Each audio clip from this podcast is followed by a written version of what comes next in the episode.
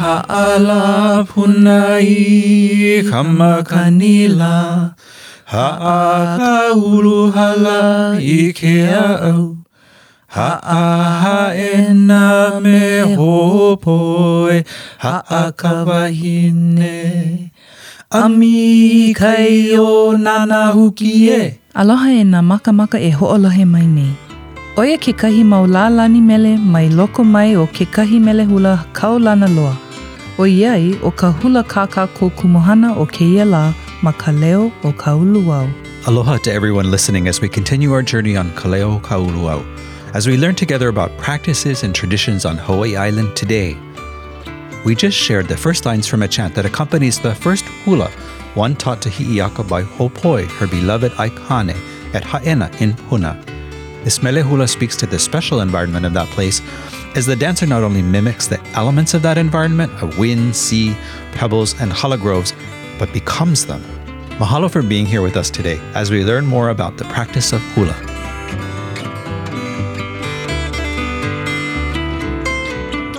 Aloha e Drew, pehea oi. Mai ka ino, oia mau noi ki alo pali. Pehe oi, e ku'u hoa. Ah oia, mai ka iwao. We are here with another special guest today who will share about the traditional practice of hula. Drew, would you mind introducing our mea kipa? Hiki no, it'd be my pleasure. Kekoa Lloyd Harman was born and raised on Maui, where most of his family still resides, mainly in Lahaina. Kekoa began teaching at Ka Haka 'Ula o Ke'elikolani College of Hawaiian Language at UH Hilo many years ago, and he now serves as professor there. Kekoa specializes in Hawaiian language instruction and performing arts classes that are taught in the medium of Hawaiian. Prior to that, he worked at the Aha Punana Leo for 10 years, supporting language revitalization efforts.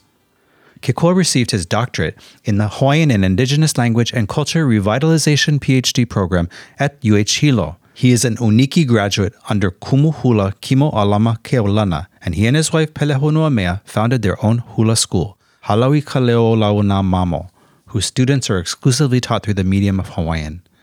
Kekoa and Pele have chosen to raise their four children in Hawaiian, the primary language of their household. He and his ohana are fully dedicated to the perpetuation of Hawaiian language. Aloha e ke. Aloha. We're happy to welcome you to Kaleo Kauluau, where in this season we're exploring the traditional Hawaiian practices and how sustainability is inherently part of that, but also about how that might look for generations to come. So, mahalo nui for visiting with us and sharing your mana'o regarding a practice that is very important to you and your ohana, which is hula. Aloha kako. Aloha. Aloha. Aloha. No leila o wau o ke koa Harman. Uh, he kama wau na um, Jeffrey Laua o Nani Harman o wau ka hiapo o ka ohana no maui mai au um, no hono koe ko o ohana o ia ka au ko mohana o uh, Maui. Uh, no leila ua hanau ia wau i leila, ua hanai ia wau i leila. Uh, na nui ko mahalo i ka hui ana o kako i kia la. Uh, no my name is Kekoa Harman. I'm a child of Jeffrey and Nani Harman. I am the oldest of three children. I come from, my family comes from Lahaina, um, Honokoi specifically, on, um, on that island. I was raised on Maui, uh, born and raised on Maui, until I actually came here to Hilo. And then I, um, I loved it so much. The Wakani Lehua, I ended up staying here. And um, for my undergraduate work and then continuing into the graduate programs at Ka Haka 'Ula o Ke'elikolani. At that time, I realized that that language uh, is a big part of of my life, especially moving here to Hilo, um, starting off on Maui at Maui Community College at that time in the late '90s, and um, you know getting involved with Halau Hula, Halau Kamakani Wili Makaha o Kaua'ula, um, Keali'i Reichel and Uluwehi Guerrero on Maui and doing my associate work um, there at my community college, taking as many credits as I possibly could um, during that time, and then reaching the point where I couldn't take any more. that I um, I came to Hilo, and I was encouraged by my kumu um, to continue. Kumu Kiope Raymond, Malia Melemai, um, some of my kumu um, at Maui came here, and then ended up staying. Yeah, ended up staying. So it's here that my wife and I, Pelehonua Mea, we started our ohana. Yeah, our, our hiapo being born in 2001. And then from there, we had our other Keiki, Kamwali'i, um, Nali'i Po'e Moku, and then our youngest, Hi'iaka, two years old. So our oldest is in college now. is in college now, away in Hanover at Dartmouth College. And then the other two are at um, Ke Kula 'o Nawahiokalani'opu'u. And our youngest is still um still makahale me um kona kahuhanai o mama pa'ahana um, who lives right next door to us. But Hawaiian language is a big part of our ohana, along with hula. And it's uh, through these practices that we um, we live. Yeah, it, it really um, is a big part of our life and and how we continue these traditions and look for opportunities to continue these uh, these things that are very important to us: language, hula, um, traditional practices, behaviors, all of these aspects of Mauliola Hawaii. Yeah, understanding to that oka olelo ke ka'a oka maoli, that the language is that fiber that bi- binds all aspects of our um, traditions, behaviors, um, spirituality, uh, with the hope that we see this continuation from one generation to the next. Um, the world is a changing place and it continues to change as we speak. um, how we are able to um, bring relevance you know, to these traditions that that we believe are important and our kupuna saw as important. Yeah, how do we how do we pass that on to the next generation so that they also see that this is worth continuing? This is something that's valuable to us. Um, so I'm thankful, yeah, to be with you folks today to um share share and you know also talk story. I know that this period of time we haven't had a lot of opportunities to talk to people, so to be able to to be here with you folks today is is very special. Mahalo. Mahalo. It's a pleasure to have you here and, and to see you again. And um, we we need to express our gratitude for your many contributions to the the cultural, academic, personal development to so many of our haumana and our community members. So mahalo nui for being here to um, share with us um, specifically about hula, something as you said that is so important to you and your ohana. So mahalo. Um, if you if if you wouldn't mind, our our listeners are probably you know some of our listeners are quite familiar with hula. Some could be hula practitioners or kumuhula, but others might not be so familiar with the practice. Is it possible for you to share with us um, what hula means to you, like as a as, as a starting point for our time together today? Before I go any further to it, I'd like to um, recognize our um, kumuhula, um, hui unikid from Kimo Lama Keaulana in 2012. And uh, much of the foundation of, of what we teach comes from him and the traditions that he learned. So, um, hula, and this is something I always I always laugh about because it's it's on the title of the book for um Halau Hula o Maiki, hula is life. But you know how, how you how you wrap your mind around that and how it it is something that is a part of your life and it continues to bring life to you and others um, is is important for us to to think about and consider what it means. So for myself, um, I'm just gonna throw this out out, out there right now. I as far as as the energy that I receive from from doing these practices, I can I can go through a full day and and have to teach a hula class. And before the hula class, I, oh luhivo. But you know, there's something about teaching um, hula and doing these practices. I always turn to Pele after we finish the papa. I feel better. I feel better. And there's, I think there's something there in in a traditional practice such as that.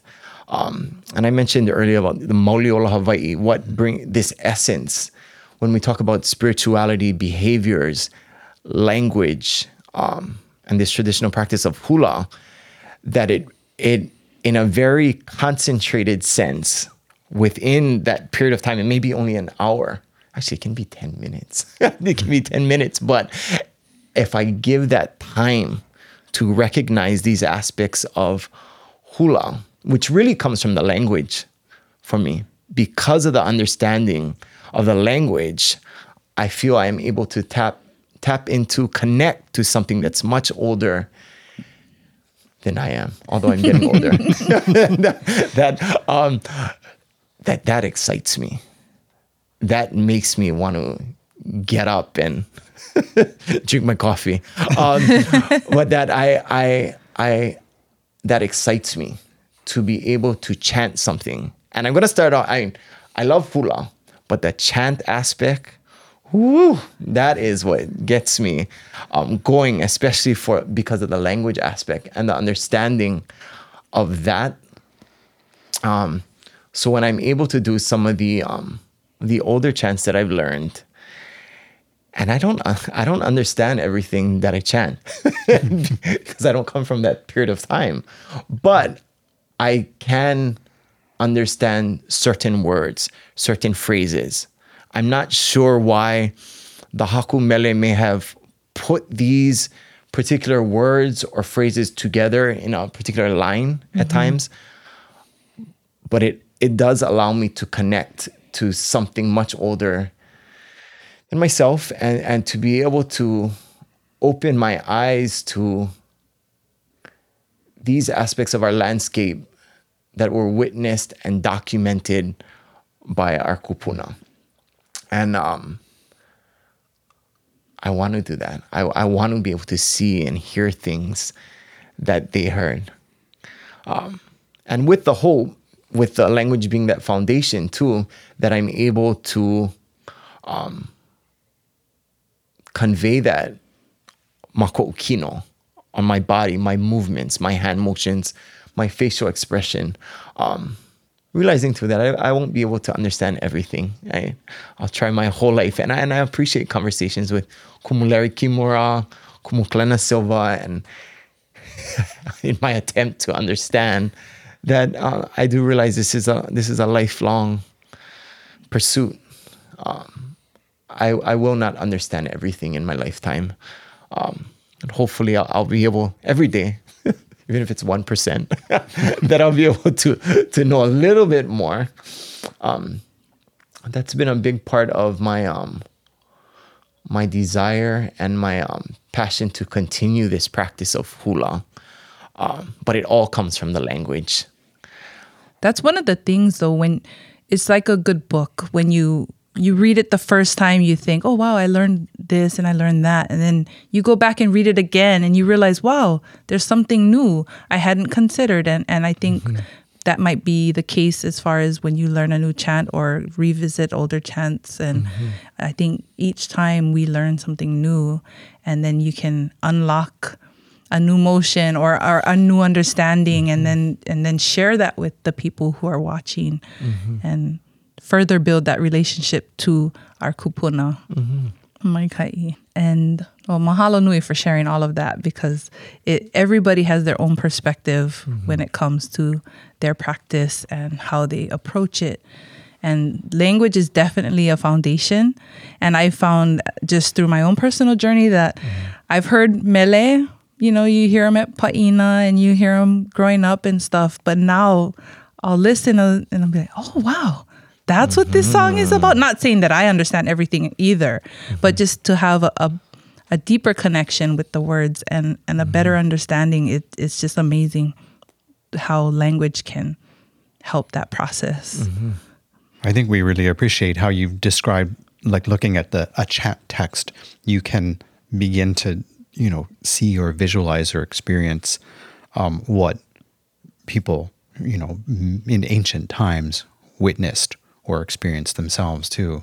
I mean, that's a pretty that's a pretty amazing thing to, and then to have those chat texts live on today and maybe be reinterpreted and maybe understood in different ways too, um, is is pretty amazing. Are there um, we're kind of curious about like the the origins. I know there's a lot of different ways of thinking about the origins of hula, but um, would you be able to share with us some of the mm-hmm. some of the origins as you mm-hmm. understand them? Mahalo, mahalo um, with you asking this question and thinking of the mana'o kala that was shared at our Ahapiko last week, um, kui ka puka o ko hale, um, that was shared by Kumu Hiapo Perreira, um, that was um, actually told him um, told to him by um, Pat Namaka Bacon, how you you stand in in the doorway of the home that you know, in the knowledge that you know. So, um, with that, uh, to be very confident in, in what you know, and then to also be confident in saying what you don't know.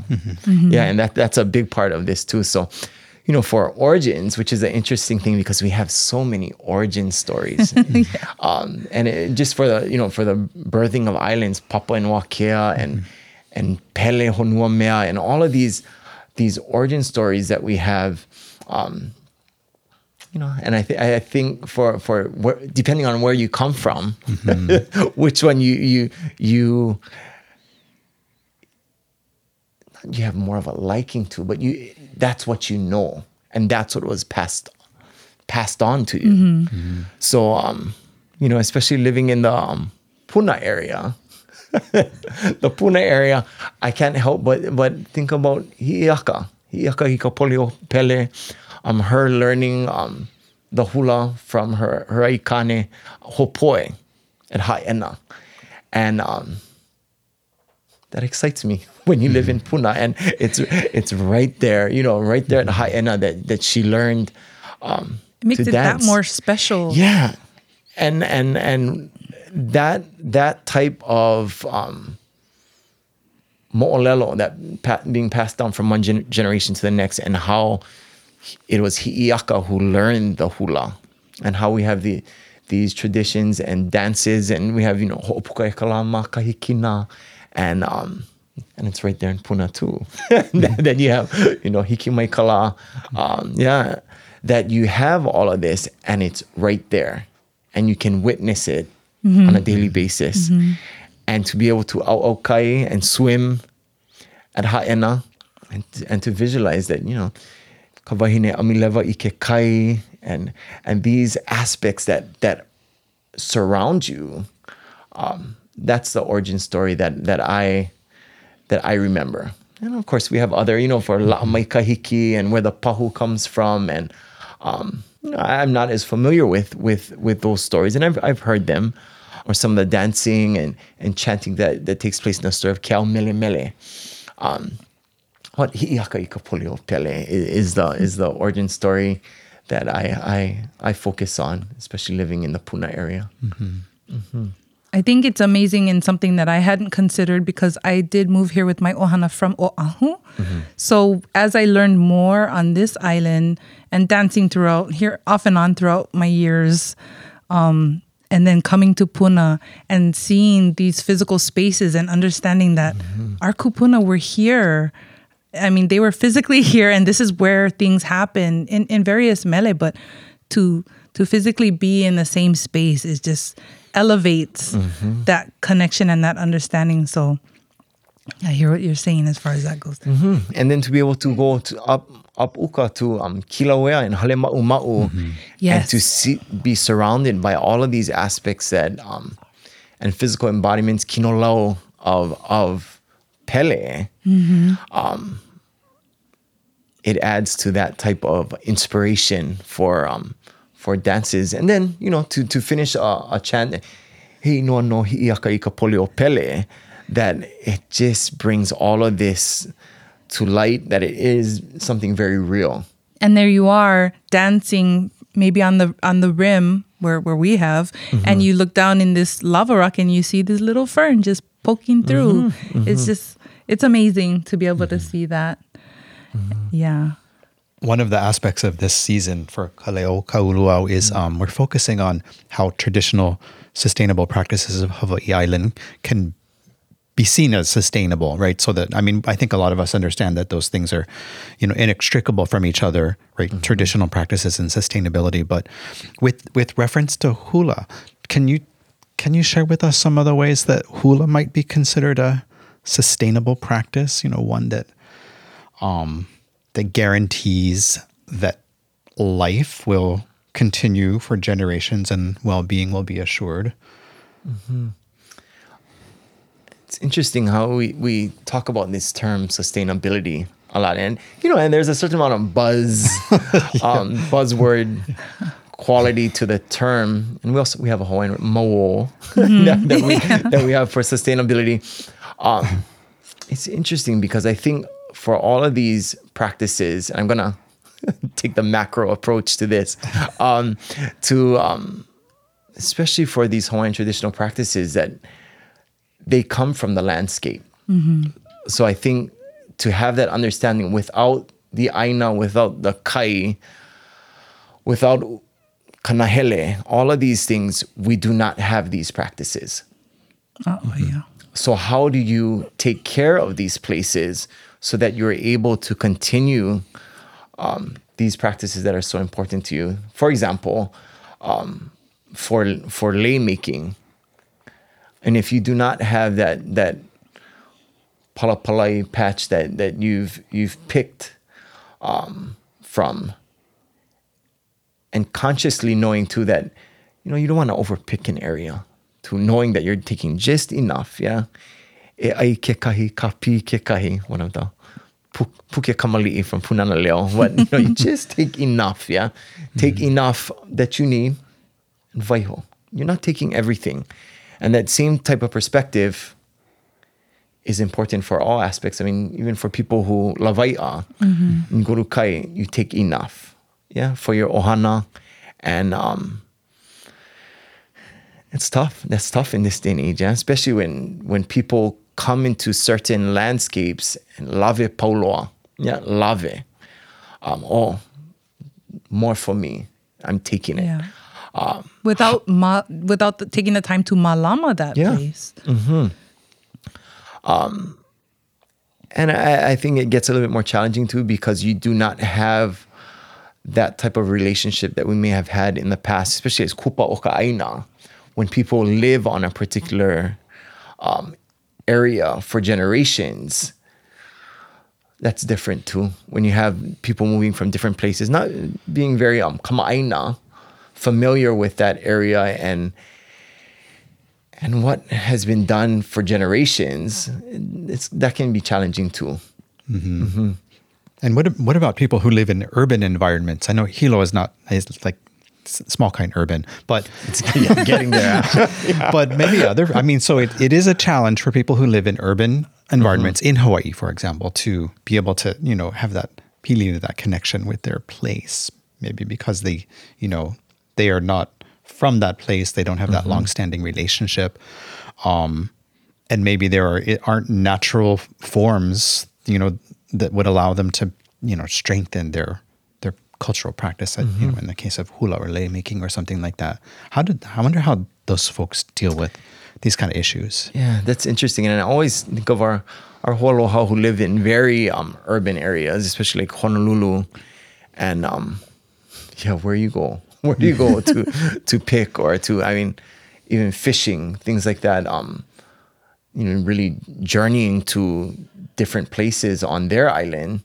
Um, but you know, we do have our challenges here in Hilo too, as as the population grows here.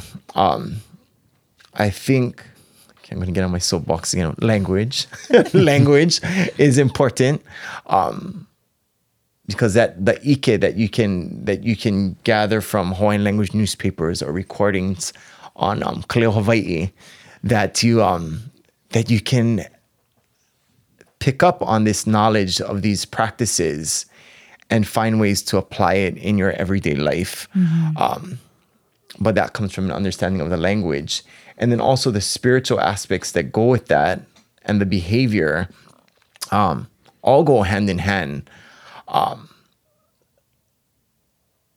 a more concrete example may be for, for if you do not have these plants um, readily available to you how do you find that knowledge to to plant that particular plant in, in a small garden that you have and to to foster that type of growth in your own area um, is important. So a lot of it comes down to, and I think that was particularly valuable in this period of time with COVID too, that um, we weren't able to venture off into um, other areas and go on, go on huaka'i as much as we like to, to go on, um, you know, field experiences and things like that, and to go gathering, go out of our our our home area.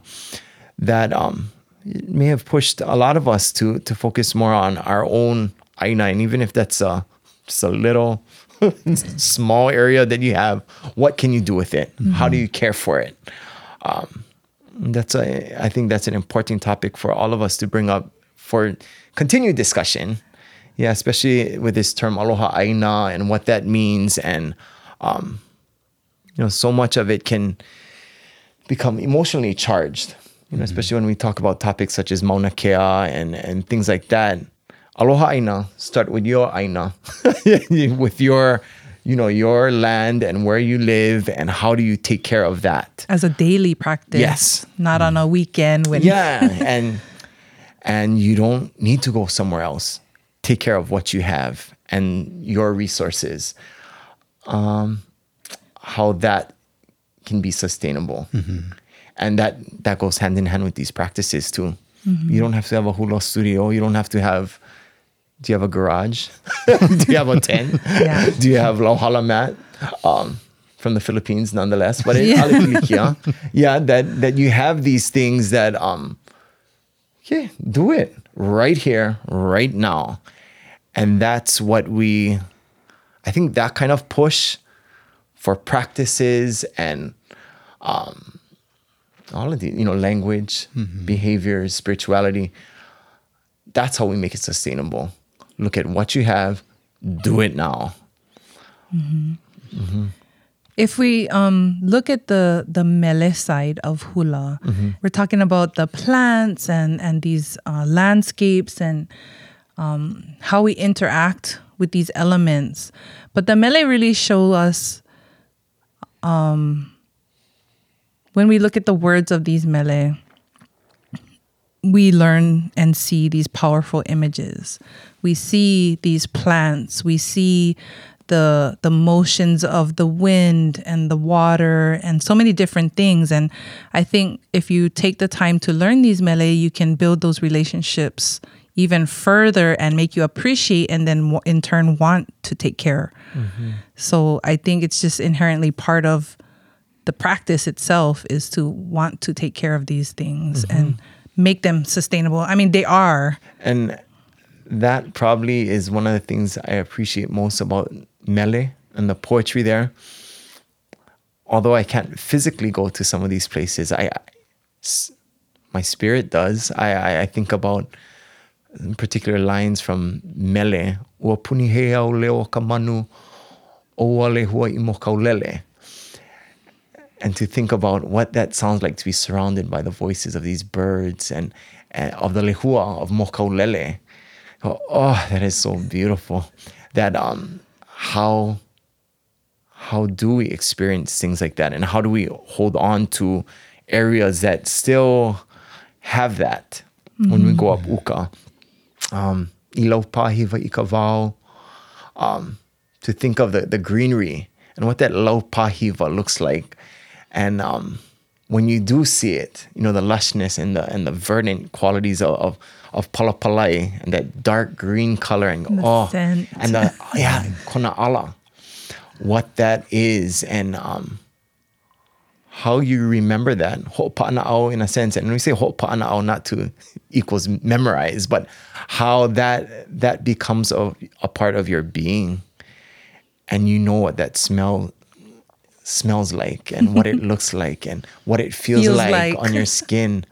Um, oh Uh, on that line, would you mind sharing with us about what you see hula today as some of the perpetuation efforts going on now for this practice? Mm-hmm. I know we're um, shortly entering into our Merrie Monarch time, mm-hmm. and that poses a whole nother challenge with halau and um, them being able to express themselves mm-hmm. with the adornments and the different mana'o. And I've seen some a lot of creativity over the past several years, especially because we have things like invasive species and invasive, uh, just the health of our forests, you know, being challenged.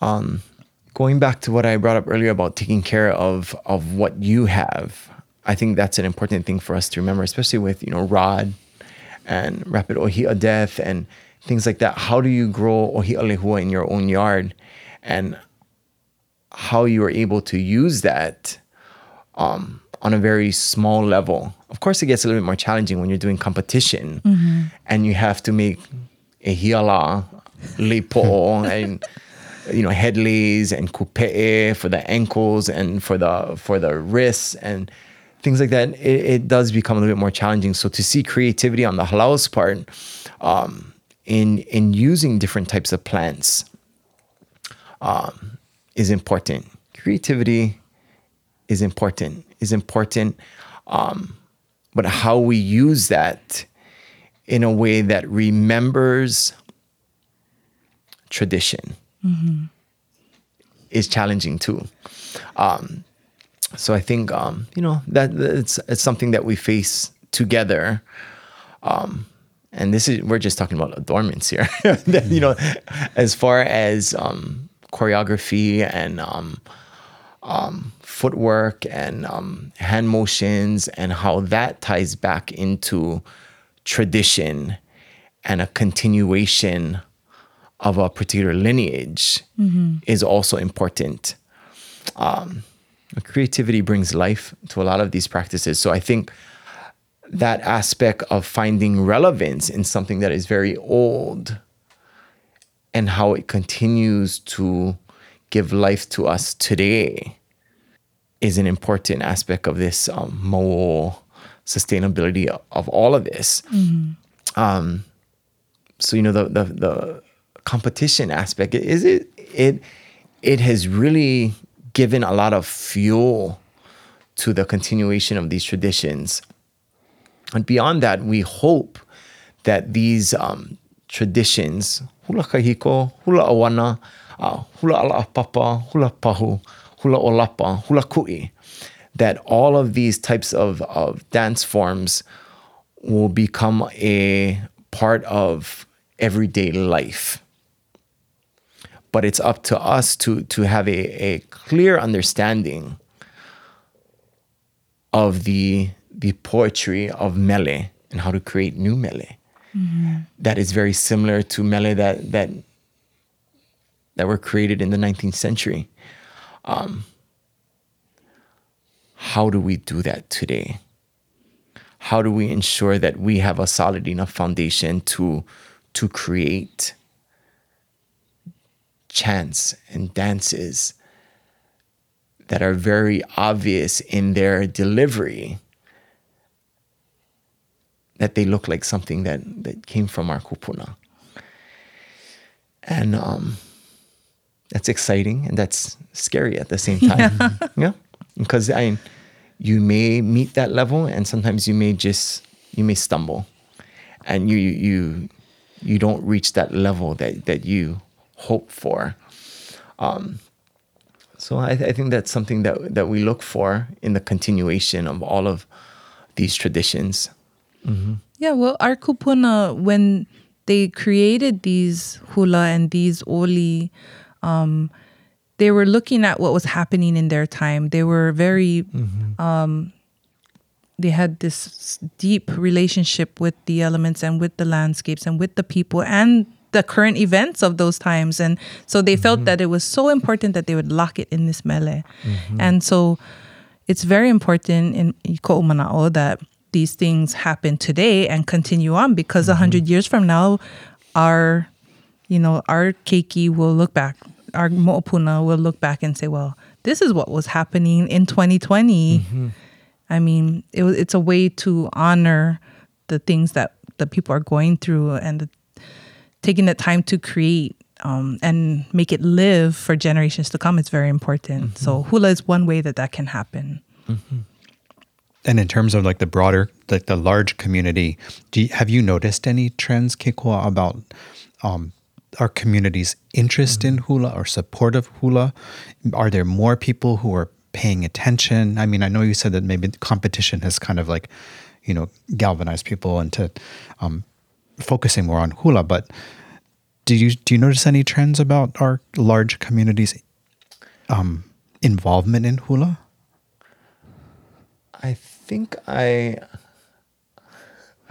I am particularly excited in um, looking at the young people and seeing that they have an opportunity to um, to learn the language at a at a very early age and to have a better understanding of these things as they mature. So I have a lot of hope there because a lot of these practices to um, you know in in Hawaiian language medium schools, in immersion schools, in um, culture based Hawaiian culture based schools that you do have an opportunity because schools meet on a daily basis.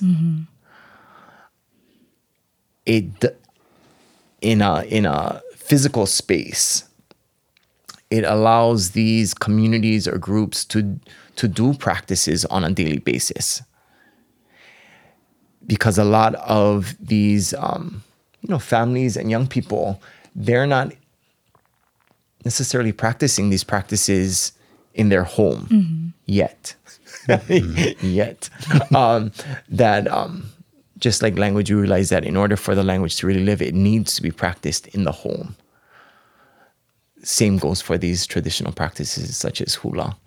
Um, so hopefully, as we strengthen hula within the school communities and you know you have some of these students actually going into halau hula too. They become alakai they become leaders within hula schools too because they have this foundation and knowing um, that they can share with with um, other students within halau hula. So i think we're we're seeing um, glimmers in you know in, in in that regard um, there, there's a lot more work to do in that sense, but it's um, I'm hopeful that that these these practices, especially on a daily basis, is important because uh, as we know, you know, routines and practices,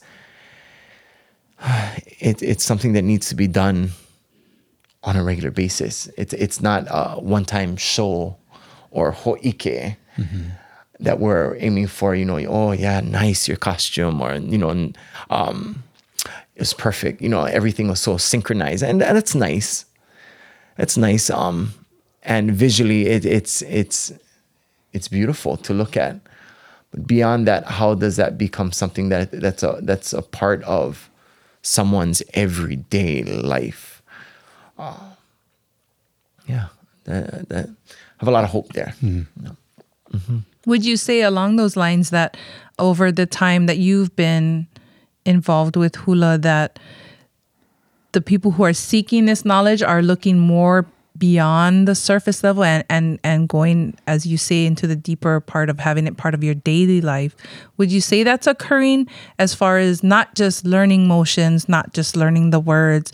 They're actually, are, are some of them actually going on getting inspired to learn Olelo Hawaii mm-hmm. and then maybe speaking with their Ohana members and maybe spending time with their tutus so mm-hmm. that they can get a deeper understanding. And then even certain halau have practices such as kuahu mm-hmm. and, and, and being more of than more than just a surface level but a, a deeper innate level.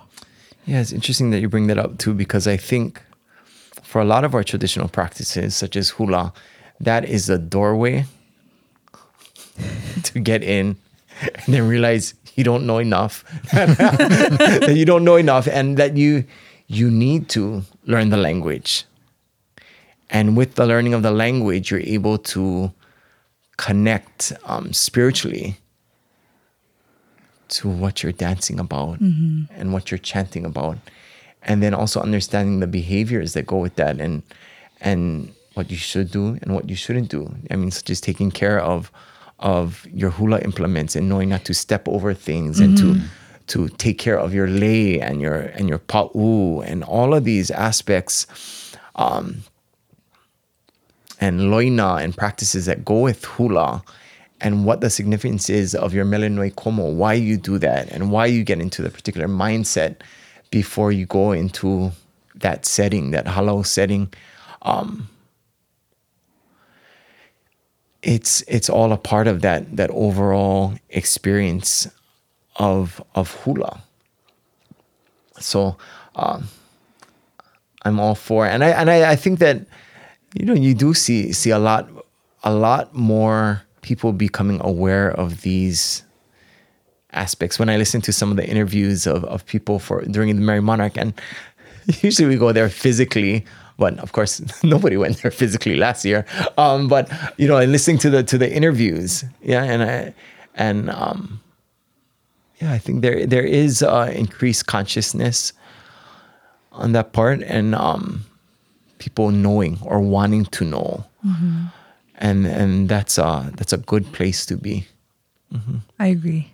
Some of those protocols and practices associated with hula that you just mentioned, um, it seems to me that those could also be extended. Like once the learners become aware of those protocols, including those you mentioned, they actually might extend them into the other parts of their lives. You know what I mean? Because they speak to relationships and respect and um, consciousness and how we interact with each other and with our environments and so yeah i can i can see that Mahalo for bringing that up, Drew. I um just thinking about that. I'm thinking of some of the students that I interact with in the classroom, you know, for language language courses or even for um, Papa Hula Awana, Papa Hula Kahiko.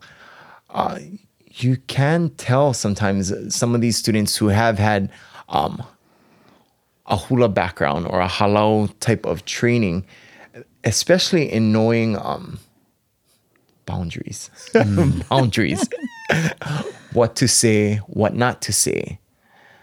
Walava paha. Don't ask any more questions. Um, knowing, knowing, and being very observant in that way. Um, and we always bring this up, and I know people are like, "Oh yeah, blah blah blah."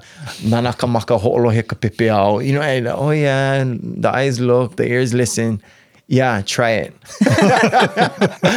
you know that that you know that it, it, it's a very simple thing for everything. Observe, mimic what your kumu is doing. Do it. Um, yeah, It- I- but it, it, I can see it carrying over from that type of training in hula. Especially if you have a good kumu who's o'olea that you're scared of. that um that that kind of um, you know you realize that okay this is my place that's the, that's my kumu's place. You know i have older siblings in a sense within that type of setting and how you pay attention to that and make sure that you're learning everything that you need to learn within that period of time and space uh, yeah good lessons for for everything in life. As we wrap up, um, you you mentioned uh, two distinct just now. You mentioned hula kahiko and hula awana. Would you mind just sharing a little bit about the difference? Holy. I know. As I told you, I, so- some of these questions, I, I could spend a whole week on this, or or you know, a course at least. Um, in a nutshell, yeah. So we have those terms actually come from English terms. Okay. So we see it documented in um, you know Hawaiian language newspapers at the start of the 20th century. Um, that we see, you know, hula awana, hula kahiko, hula kahiko, ancient hula, hula awana, modern hula, um, which is a very different perspective from from the way dancers would look at dance categories in the 19th century. Yeah, so when we look at especially the spiritual aspects of that, whether it's a hula kuahu or hula aiku aihele, if it's a dance that was learned, dances that have been learned before an altar, and all of the kapu that go with that, and then also um, hula aiku you know ua you can wiha um, with those type of dances, and you don't have the same restrictions as the dances you learned in front in front of a kuahu. Um, but what categories such as that and then moving into more specific categories. And I and I hope we we get to this someday that you know we focus more on you know this is a hula ili ili this is a hula pu puili this is a hula kala au this is a hula ala apapa hula olapa because all of these different categories and terms um, have meaning. Yeah, have meaning. And that that is a way for us to sustain yeah we're talking about sustainability the perspectives that come with each specific type of hula So yeah, I, in a nutshell, yeah. No, mahalo Yeah. nui. Kikoi, you mentioned hula kuahu. Would you Mm-hmm. mind sharing with us and our listeners a little bit about what that is? I did not learn hula in front of a kuahu. Uh, although I do chants that honor laka and um, remember laka in that sense. Um, so, um, pule pale no laka, um, uh, chant asking laka for protection um, is something that we we do frequently. Um, I refer back to a interview that was done by Larry Kimura with Hattie O on Kaleo Hawaii, and she actually learned her dances in front of Kuahu, and I find that especially helpful in putting into perspective what that meant to those who, who did learn in front of a kuahu and a kapu, the restrictions that went with that, um, very stringent in that way. And um, even Pat Namaka Bacon shared some information with us, saying that my, my wife's family, that's her aunt, with her sharing some information with us about her learning in, from, in front of a kuahu so a Kuahu honoring Laka, and um, I was particularly fascinated with the, the, the greenery that was gathered to um, adorn the the altar, and how that was that was picked. Um, whether it be halapepe, maile, you know, palapalai, ie ie, and and plants such as that, that um, that are you know kinolau of, of laka. For the hula student to know that they were doing all of the rituals properly, if all of that green greenery would not wilt or die, and um, that is something that that is very significant to me because I think about the um, that kind of connection that um, some of our kup- kupuna had with um, these traditions is something that I do not know. Yeah, and and just like I told you late earlier, that I that I that I do not know about those um, those practices. But getting back to Hariao, because of the kapu that that went with the kuahu and the learning of these dances, I remember her saying, Puina ole, puina ole, kila mauhula, that she'll never forget those dances because of the um, the energy and the all the focus was placed on the learning of those dances. So I try to wrap my, my mind around that to to to be able to be in a field of study, especially being in academia too, that I I wish I could just disconnect from everything and just throw my being in, into this practice. Um, yeah, I, I, I, I can only imagine what that may have been like, and to live on a pahula, to live in, in, in a in a place where I would just focus on hula from the morning till night The dedication. yeah, and the dedication that went with that, and not um, being able to use the bathroom at times, and and and and very restrictive for a reason, though.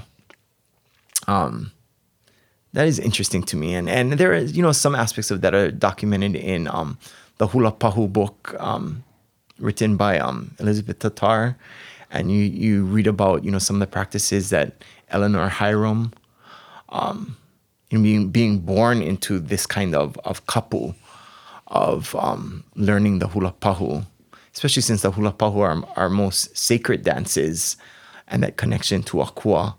Um, it's very it's very interesting to me, although I haven't I haven't been taught in front of a kuahu. No, mahalo nui for sharing with our audience. Yeah, mahalo for um, sharing the, the, that very profound spiritual side of hula as well.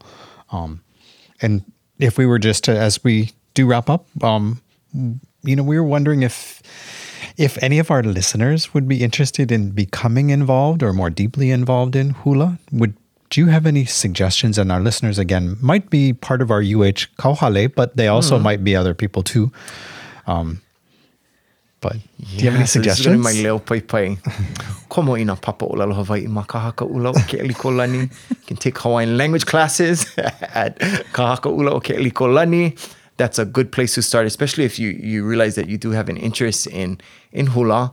We also have a halau that we have students from Ke Kula 'o Nawahiokalani'opu'u and also um, parents and, and, and faculty members of um, ke kula o Navahi o Kalani o Pu'u, Ka Haka 'Ula o Ke'elikolani, um, who are part of our halau, halau i ka o na mamo, um, which focuses on this aspect of hula, kaleola, living voices of the descendants, um, named by Larry Kimura, Kumu Larry Kimura, our halau, that um, we always remember that the language, yeah, the language is the foundation of our, our learning of uh, hula. Mahalo. Mahalo. Mahalo nui. Mahalo nui for joining us today, Kekoa, and, and for sharing your ike regarding hula and your perspectives on sustainability and so much more. Mahalo nui. And the importance of language. we will never forget that. Mahalo nui. Mahalo. Mahalo, ke hui ano kako. Aloha. Aloha. Mahalo nui to our mea kipa, Kekoa Harman. We're grateful for what he shared about the cultural practice of hula. Yes, Kekoa gave insight into different aspects of hula and what it means to him as a daily life practice, of which Olelo Hawaii is the foundation. For more details, you can check out our blog at hilo.hawaii.edu slash huluwau, as well as on Facebook and Instagram to learn more. We are also on Spotify, Apple Podcasts, and other podcast platforms. Mahalo, everyone, for listening to Kaleo Kauluau. We hope you've enjoyed it and will continue to listen to future episodes on cultural practices of this awesome island of Hawaii. Until next time, Ahui hu.